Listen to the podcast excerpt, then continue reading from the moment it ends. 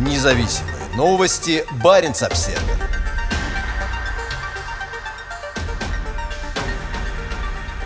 Четыре смерти российских топ-менеджеров за три месяца.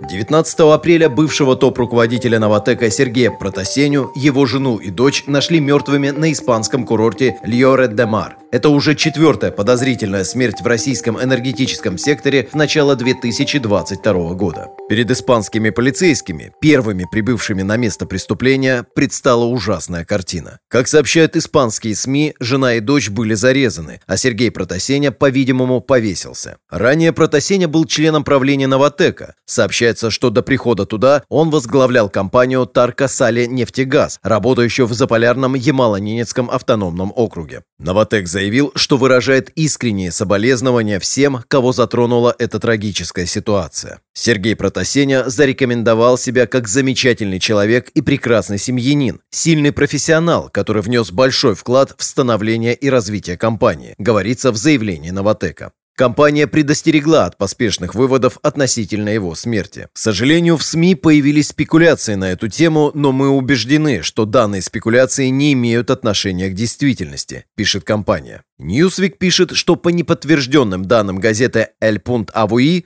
на месте происшествия были обнаружены некоторые несоответствия. Сообщается, что обе женщины получили ножевые ранения во сне, но следов крови на протасене обнаружено не было. При этом протасене не единственный представитель российской энергетики, найденный мертвым за последнее время. Всего за день до гибели в Лиорет-де-Мар аналогичный случай произошел в Москве. 18 апреля мертвым в своей квартире с пистолетом в руке был найден бывший вице-президент «Газпромбанка» Владислав Аваев. Как сообщает база, в квартире также были найдены убитыми его беременная жена и дочь. «Газпромбанк» – третий в стране банк по размеру активов и ключевой инвестор ряда крупных российских энергетических проектов. После кровавого российского вторжения в Украину банк попал под международные санкции. Он не делал публичных заявлений по поводу смерти Аваева. Двумя месяцами ранее, 25 февраля, в поселке под Санкт-Петербургом был найден мертвым заместитель руководителя одной из дочек «Газпрома». Как сообщает издание 47news.ru, Александр Тюляков был одной из ключевых фигур единого расчетного центра «Газпрома». А в январе этого года в том же поселке был найден мертвым руководитель транспортной службы «Газпром Инвеста» Леонид Шульман, сообщает 47news.ru. Во всех четырех случаях мужчины предположительно покончили жизнь самоубийством, но во всех них есть ряд подозрительных обстоятельств. Двое из них погибли после знаменательной речи Владимира Путина 13 марта, в которой он предупреждал о пятой колонне и национал-предателя. «Я совсем не осуждаю тех, у кого вилла в Майами или на французской ривьере, кто не может обойтись без фуагра, устриц или так называемых гендерных свобод.